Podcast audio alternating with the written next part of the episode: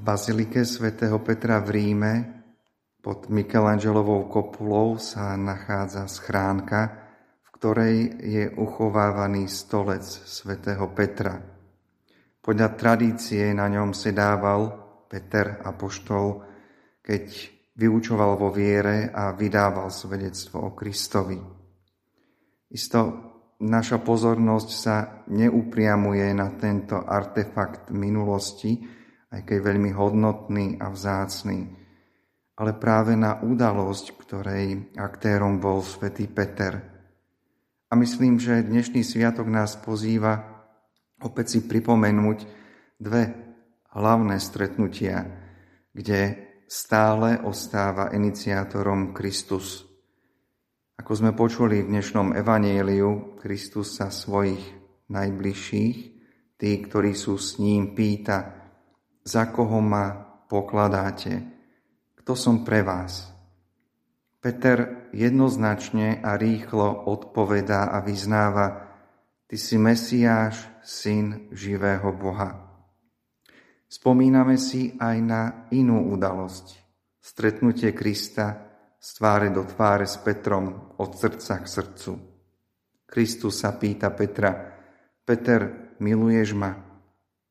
Peter tu už odpovedá miernejšie, opatrnejšie, v bázni, ale taktiež v pravde o sebe samom. A vyzná: Pane, ty vieš, že ťa mám rád. Nezjavilo ti to telo a krv, ale môj Otec, ktorý je na nebesiach. Nedozvedel si sa to sám od seba, ani sám si to nepochopil, ani ti to nikto nenahovoril, nevysvetlil, ale dal ti to poznať Boh Otec, ktorý ťa prijal do svojho srdca a chce, aby si v tomto čase bol blízko pri jeho ľudu a aby si ho viedol. Cirkev totižto má svoj pôvod a zrodila sa v srdci Boha Otca. Ako hovorí list Efezanom, v Kristovi si nás predpoznal a predurčil, aby sme boli svätí a nepoškvrnení v láske. Všetci sme na ceste a sami vnímame, ako tí, ktorí patria k cirkvi, že časy sa menia. Áno, aj cirkev sa premieňa. Každý z nás od narodenia rastieme, dozrievame, hľadíme na svet postupne inými očami, než tými, ako sme hľadeli, keď sme boli menší, keď sme boli deti. Časy sa menia, ale čo si sa nemení. Nemení sa to, čo zaznelo z úst Petrových, kde si na počiatku, alebo kde si na ceste, lepšie povedané. Nemení sa viera a nemení sa túžba a snaha o lepšiu, dokonalejšiu lásku. Každý z nás sme na ceste a myslím, že cirkev, ktorá žije v čase, hľadí do budúcnosti, ale taktiež v čase, ako keby ani nemala svoj koniec, ale svoje pokračovanie vo večnosti. Pretože našim cieľom nie je ani tak lepšia, dokonalejšia budúcnosť, ale stretnúť sa s Otcom skrze Krista, byť v Bohu, hľadieť na jeho tvár. To je našim cieľom. A myslím si, že počas všetkých týchto vekov, aj v našom osobnom živote, sú tie základné body, tie stále body, ktoré sa odvolávajú na vernosť Boha, ktoré nás prevádzajú, posilňujú a ukazujú smer.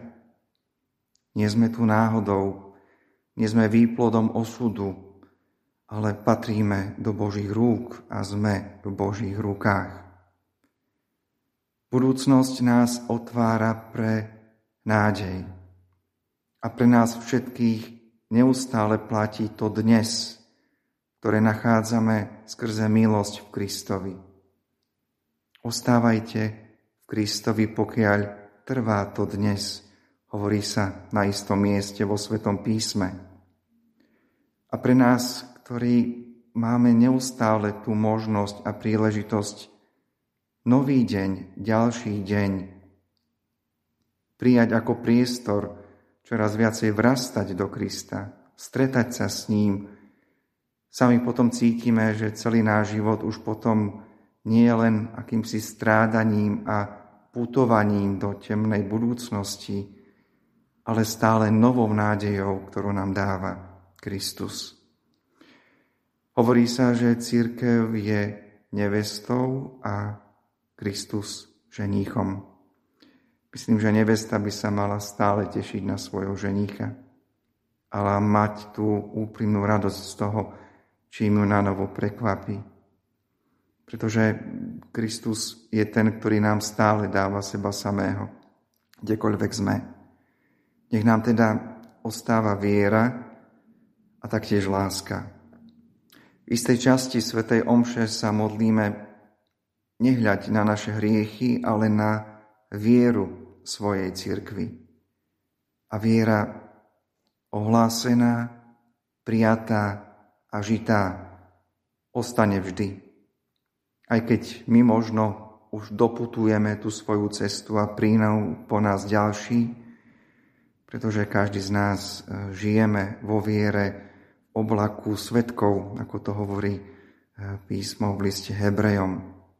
Teda nie sme sami. Niekto pred nami žil, veril.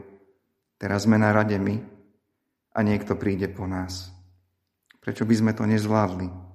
A prečo by sme Kristovi nevrastali čoraz viac skrze vieru do tej pravej lásky a nádeje?